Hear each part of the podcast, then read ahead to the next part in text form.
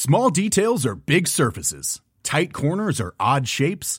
Flat, rounded, textured, or tall. Whatever your next project, there's a spray paint pattern that's just right. Because Rust new Custom Spray 5 in 1 gives you control with five different spray patterns. So you can tackle nooks, crannies, edges, and curves without worrying about drips, runs, uneven coverage, or anything else. Custom Spray 5 in 1. Only from Rust Hey, I'm Ryan Reynolds. At Mint Mobile, we like to do the opposite of what Big Wireless does. They charge you a lot, we charge you a little. So naturally, when they announced they'd be raising their prices due to inflation, we decided to deflate our prices due to not hating you. That's right. We're cutting the price of Mint Unlimited from $30 a month to just $15 a month. Give it a try at mintmobile.com slash switch. $45 upfront for three months plus taxes and fees. Promote for new customers for limited time. Unlimited more than 40 gigabytes per month. Slows. Full terms at mintmobile.com. Code Source est en vacances jusqu'au lundi 29 août. En attendant, nous vous proposons d'écouter ou de réécouter une sélection d'épisodes choisis par l'équipe du podcast. Aujourd'hui, Aurel San, retour sur une carrière ni simple ni basique, épisode du 2 novembre 2021. Bonjour, c'est Thibault Lambert et vous écoutez Code Source, le podcast d'actualité du Parisien. Un documentaire qui retrace sa carrière, un nouvel album, Civilisation, prévu pour le 19 novembre. Aurel San domine l'actualité rap cet automne. Derrière ce pseudo, Aurélien Cotentin, 39 ans, un Normand timide et discret qui a longtemps cherché ce qu'il voulait faire de sa vie. En 15 ans, il est devenu, grâce à sa plume et ses morceaux, un poids lourd du rap français. Code Source revient aujourd'hui sur le parcours d'Aurel San avec un journaliste qui le suit depuis ses débuts, Emmanuel Marolle, chef du service culture du Parisien. Emmanuel Marolle le 15 octobre dernier, une série documentaire qui retrace la vie et la carrière d'Orelsan est mise en ligne sur la plateforme Amazon Prime Video. C'est un documentaire assez euh, inédit dans sa forme. Des documentaires sur des artistes, il y en a plein, mais là c'est quelque chose qu'on nous raconte de l'intérieur, avec quelqu'un qui pouvait pas être mieux placé pour nous raconter ça, c'est le frère d'Orelsan, Clément Cotentin, qui a trois ans de moins que lui. Depuis 20 ans, il filme tout mais il filme des choses extrêmement importantes dans la carrière d'Orelsan comme des choses totalement anodines. C'est-à-dire qu'il va filmer des moments où il mange, des moments où il se déplace en voiture. Et donc il a tout filmé avec l'envie euh, peut-être secrète de faire partie de cette bande de potes parce qu'il était en admiration devant son frère. Et le fait d'avoir une caméra comme ça toujours qui traînait, c'était la meilleure façon de rester avec eux. Vous écrivez que derrière cette série, il y a près de 3000 heures d'images qu'il a fallu trier. Au final, le documentaire est divisé en 6 épisodes de 30 à 40 minutes. Qu'est-ce qu'on y voit? Ben, On voit toute l'histoire d'Orelsan depuis ses tout premiers raps dans son appartement et on voit donc les prémices d'Orelsan qui se met au rap, qui commence à enregistrer des morceaux avec ses compères Gringe, Scred et Ablay, avec qui il va travailler pendant tout ce temps et avec qui il travaille toujours. Et on voit l'évolution d'Orelsan à travers ce documentaire et à travers ces six épisodes. J'ai suivi Orelsan pendant longtemps, très longtemps. Je voulais comprendre comment réaliser ses rêves. Dans toute cette histoire, j'ai eu un coup de chance. Orelsan, c'est mon frère.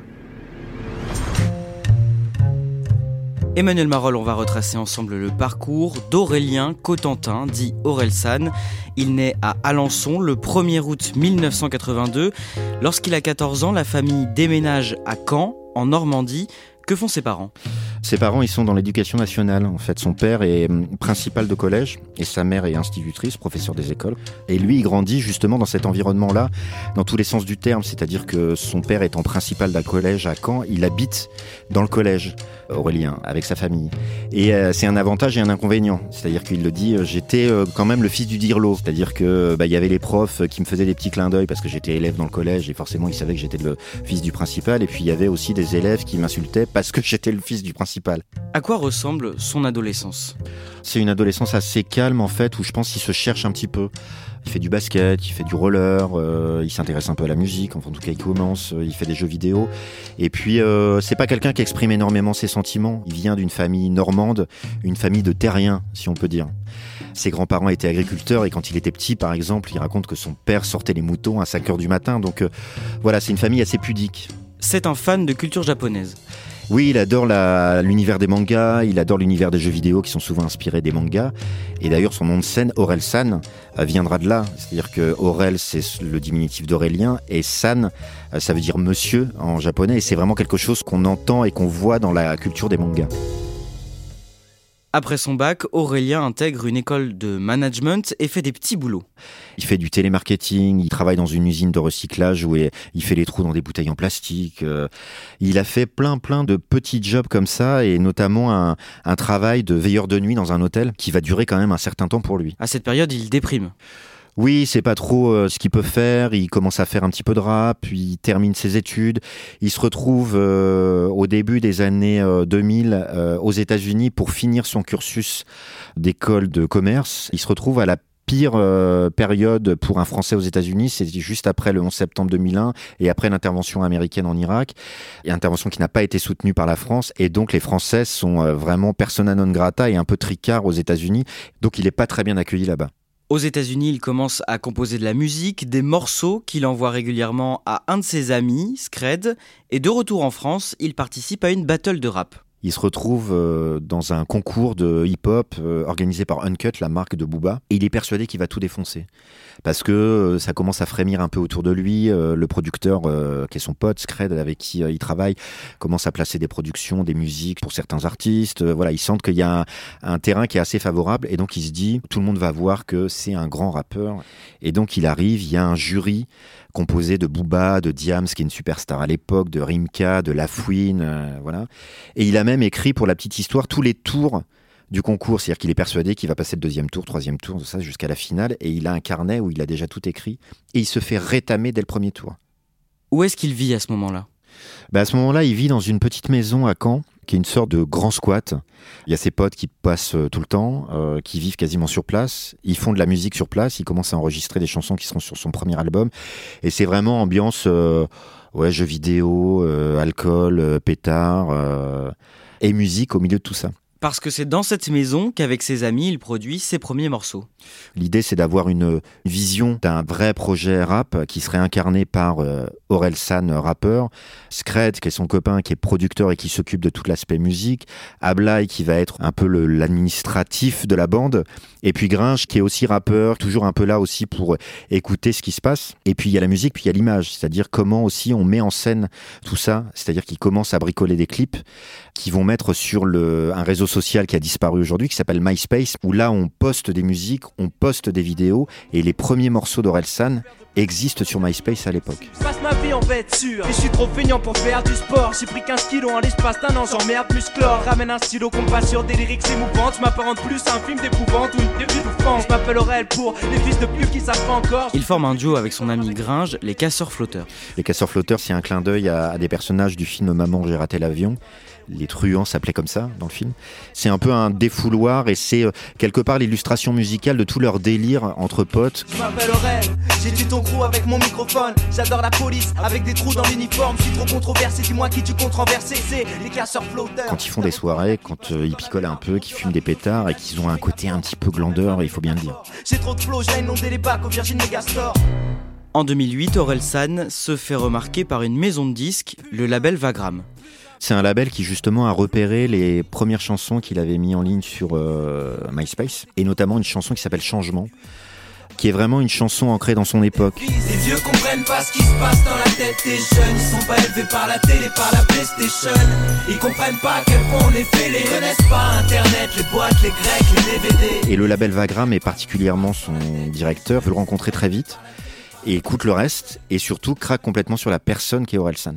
Emmanuel Marol, vous, vous rencontrez Aurel à ce moment-là pour la première fois au tout début de l'année 2009. Je me retrouve dans cette fameuse maison à Caen, qui est un capharnaüm monumental.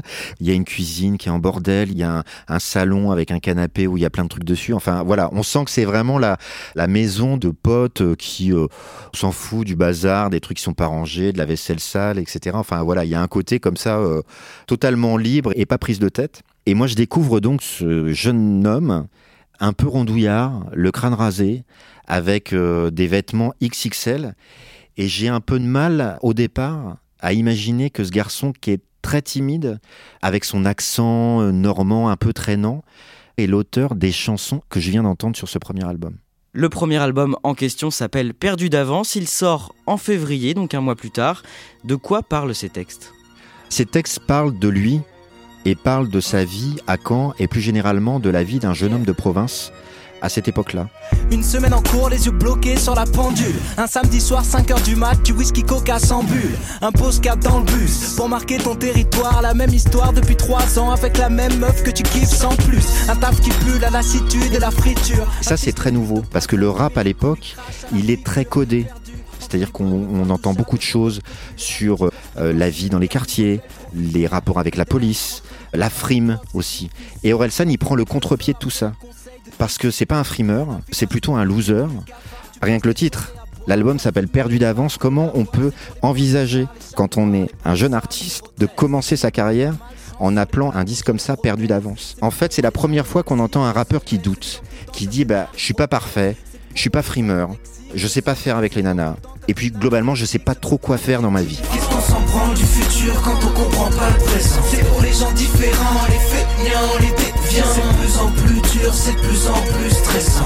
Pour les névrotiques, les alcooliques, les boulimiques. Comment ce disque est reçu par le public Il est extrêmement bien accueilli par les critiques, mais ça reste quand même quelque chose de relativement confidentiel à ce moment-là. Emmanuel Marol, un peu après la sortie de l'album, deux chansons qui n'y figurent pas mais qui sont disponibles sur internet font polémique. De quoi est-ce qu'elles parlent? Ces deux chansons sont très provocantes.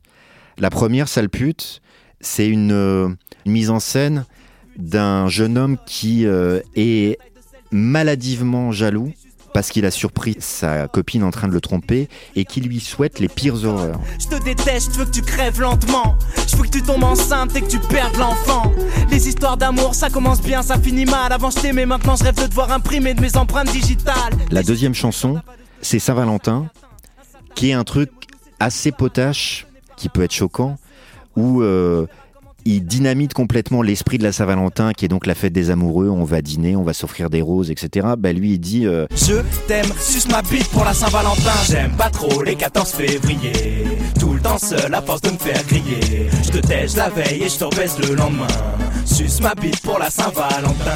Donc c'est des chansons qui sont euh, très très provocantes, au second degré, et qui euh, finissent par le rattraper. Plusieurs associations féministes portent plainte contre Orelsan pour injures et incitation à la violence envers les femmes. Il y avait un propos qui était de dire euh, je vais te marier trintigner. Ça veut dire qu'on va faire un sort à la femme du fait de son statut de femme identique à euh, celui qu'a subi euh, Marie Trintignant. C'est une incitation à la violence du fait du sexe de la personne. Des manifestations sont organisées appelant au boycott d'Orelsan et devant l'ampleur des critiques, certains de ces concerts sont annulés. Les festivals hésitent même à le programmer. Oui, il y a vraiment euh, deux clans, comme le Printemps de Bourges, qui est un des premiers festivals qu'il fait à l'époque. Et là, le patron du festival, Daniel Colling, euh, il tient bon, il lâche pas et il dit mais j'ai compris parce que j'ai écouté, parce que j'ai rencontré l'artiste et que je sais que ça n'est pas du premier degré. D'autres euh, n'ont pas le même point de vue et finissent par annuler euh, la venue d'Orelsan. C'est le cas notamment au Francofolie, où le patron du festival annule au dernier moment sa venue.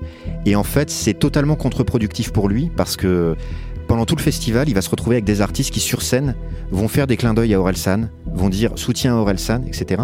Et il provoque l'effet inverse, c'est-à-dire qu'il voulait se débarrasser de cette histoire et pendant tout le festival, tout le monde n'a parlé que de ça. On sait comment Orelsan vit cette période-là? En fait, il garde son sang-froid. C'est-à-dire que il expliquait, il se fâchait jamais, il restait zen. Je comprends que les paroles de, la chanson ont pu choquer certaines personnes. Et c'est pour ça que cette chanson que j'ai fait, que j'ai mis en ligne il y a deux ans, c'est pour ça que je l'ai pas mis dans mon disque. Et c'est pour ça que je la fais pas sur scène. Et en même temps, je pense qu'en coulisses, c'était compliqué pour lui parce qu'il sentait que tout s'effondrait. C'est-à-dire que cet album qui était en train gentiment de se développer s'est arrêté net et que la tournée et les concerts se sont arrêtés aussi. Il hésite à tout arrêter à ce moment-là? Ah, il hésite euh, carrément, il a vraiment songé à arrêter. Il a même repris euh, un moment un petit boulot, il est parti en vacances avec sa famille aux États-Unis. Il savait vraiment pas s'il pourrait rebondir et surtout s'il avait envie de rebondir. Mais il se remet progressivement à la musique et en 2011, il sort son deuxième album, Le Chant des Sirènes. Sur ce disque, il y a une chanson, La Terre est ronde. Au fond, je crois que la terre est ronde Pour une seule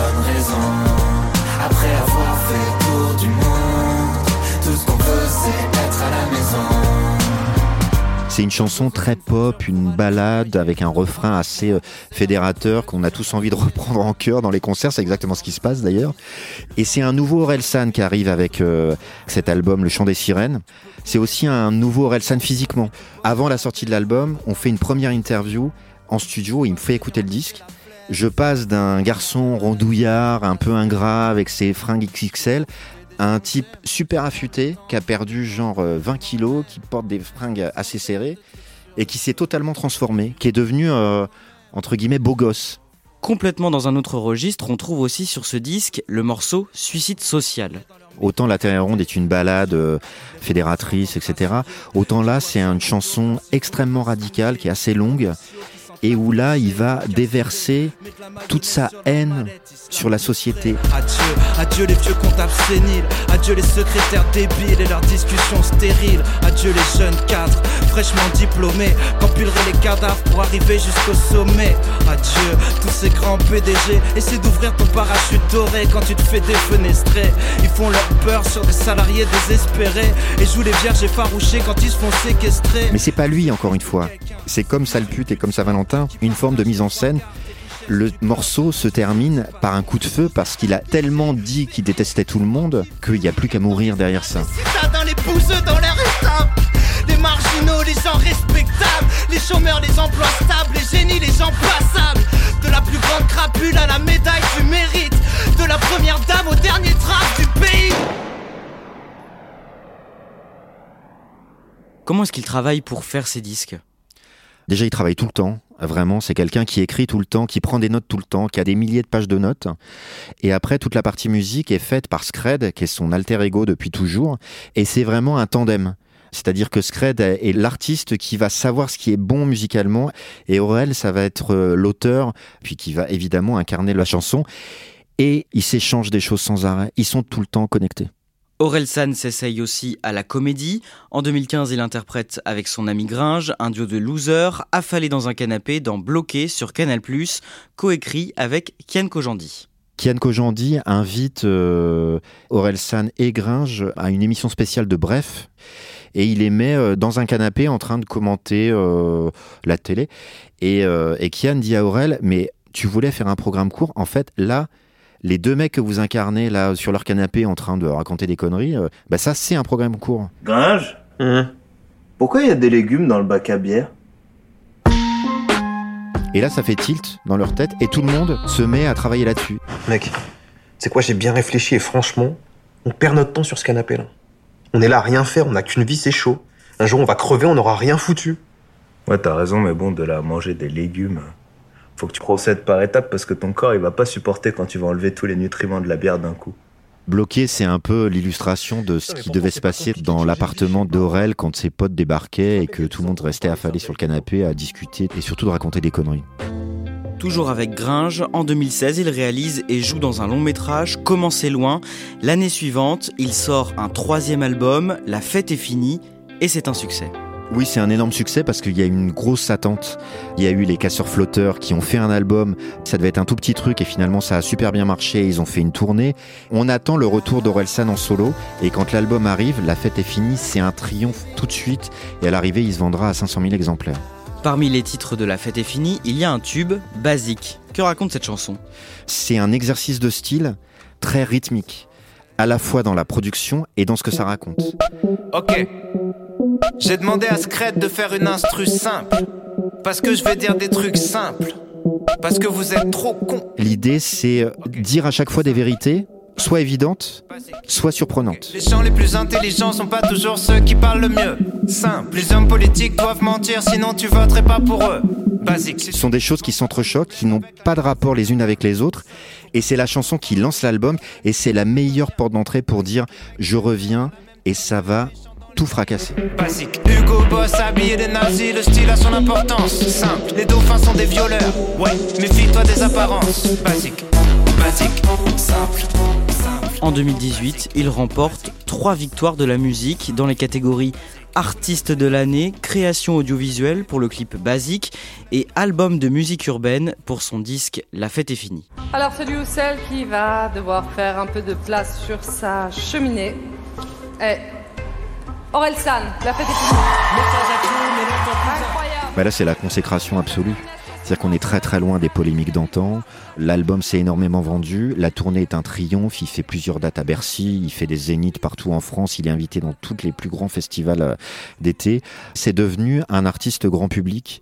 Là, il s'installe vraiment dans le paysage musical.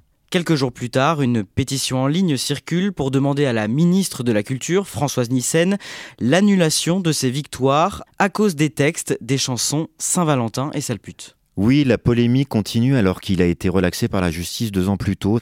Il s'est exprimé mille fois sur cette affaire et là, c'est vrai que il en a un petit peu marre. Vous le rencontrez à cette période pour une longue interview. Comment se passe l'entretien? Il s'était beaucoup livré. Il était un peu effrayé par ce qu'il avait dit et, et parce que les thèmes qu'on avait abordés, il m'avait dit Oh là là là là, les trucs que tu m'as fait dire là, j'ai jamais fait une interview aussi longue. Parce qu'il aime pas ça et parce que dans Basique, quand il dit euh, les gens les plus intelligents sont pas ceux qui parlent le mieux, c'est pas pour rien, c'est que aussi il parle un peu de lui. Avec vous, il se confie aussi, et c'est assez rare, sur sa vie privée. Il est assez discret, mais il en parle un petit peu du fait que, bah oui, il a trouvé la bonne personne et qu'il est persuadé que c'est la bonne personne. Et d'ailleurs, depuis, ils se sont mariés. C'est vrai que ce jour-là, euh, j'ai senti qu'il fendait l'armure et qu'il jouait le jeu. Alors peut-être aussi parce qu'on se connaissait depuis longtemps, mais ça a été vraiment un, un moment assez rare avec lui. Emmanuel Marolle, le mardi 26 octobre, en pleine promotion pour son documentaire, Aurel San fait une annonce sur les réseaux sociaux. Oui, il annonce la sortie d'un nouvel album le 19 novembre qui va s'appeler Civilisation. Il dévoile la pochette qui est assez intrigante en fait. C'est lui euh, dans un coin de la photo, la tête un peu baissée.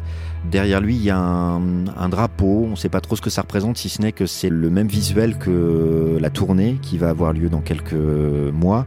Et puis, il dévoile aussi le, le track listing, comme on dit, c'est-à-dire la liste des chansons. Et dessus, on voit qu'il y a euh, notamment un featuring, donc un duo avec les Neptunes, qui est le groupe de Pharrell Williams. Il rêvait, lui, avec Scred, avec son producteur, de créer un duo de producteurs-rappeurs un peu comme les Neptunes. Et finalement, c'est ce qu'il a réussi à faire. Et là, en plus, dans le dernier album, il y a les Neptunes qui sont avec lui. On en revient, Emmanuel Marolle, à la sortie de Montre jamais ça à personne, le documentaire sur Amazon. Parmi les invités qui parlent d'Orelsan, il y a des stars comme Stromae, Gims, Soprano, Oxmo Puccino ou encore Akhenaton. Qu'est-ce que ça dit du niveau de notoriété d'Orelsan aujourd'hui? C'est un artiste majeur, à la fois dans le monde de la musique et dans le monde du rap en particulier. Il disait il y a quelques jours euh, qu'il était vachement surpris, par exemple, de voir dans le documentaire Akhenaton, le groupe de rap marseillais d'Akhenaton, c'est le premier concert qu'il a vu à Caen avec son frère. Et là, il se retrouve avec un documentaire sur sa vie où Akhenaton parle de lui. C'est totalement hallucinant pour lui. Et en fait, tout ce que ça dit, tout ça, c'est qu'en 15 ans, euh, le, petit rappeur de Caen au physique euh, rondouillard qui savait pas trop quoi faire de sa vie, qui était un peu loser, est devenu un artiste qui compte, un artiste majeur et une, une superstar du rap français et de la musique française tout court.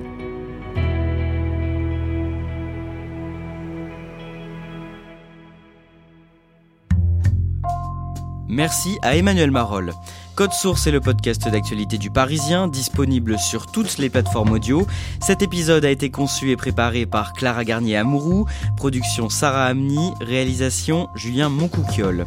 Si vous aimez Code Source, n'oubliez pas de vous abonner, de nous laisser des petites étoiles ou un commentaire sur votre application préférée. Vous pouvez aussi nous écrire code source at leparisien.fr.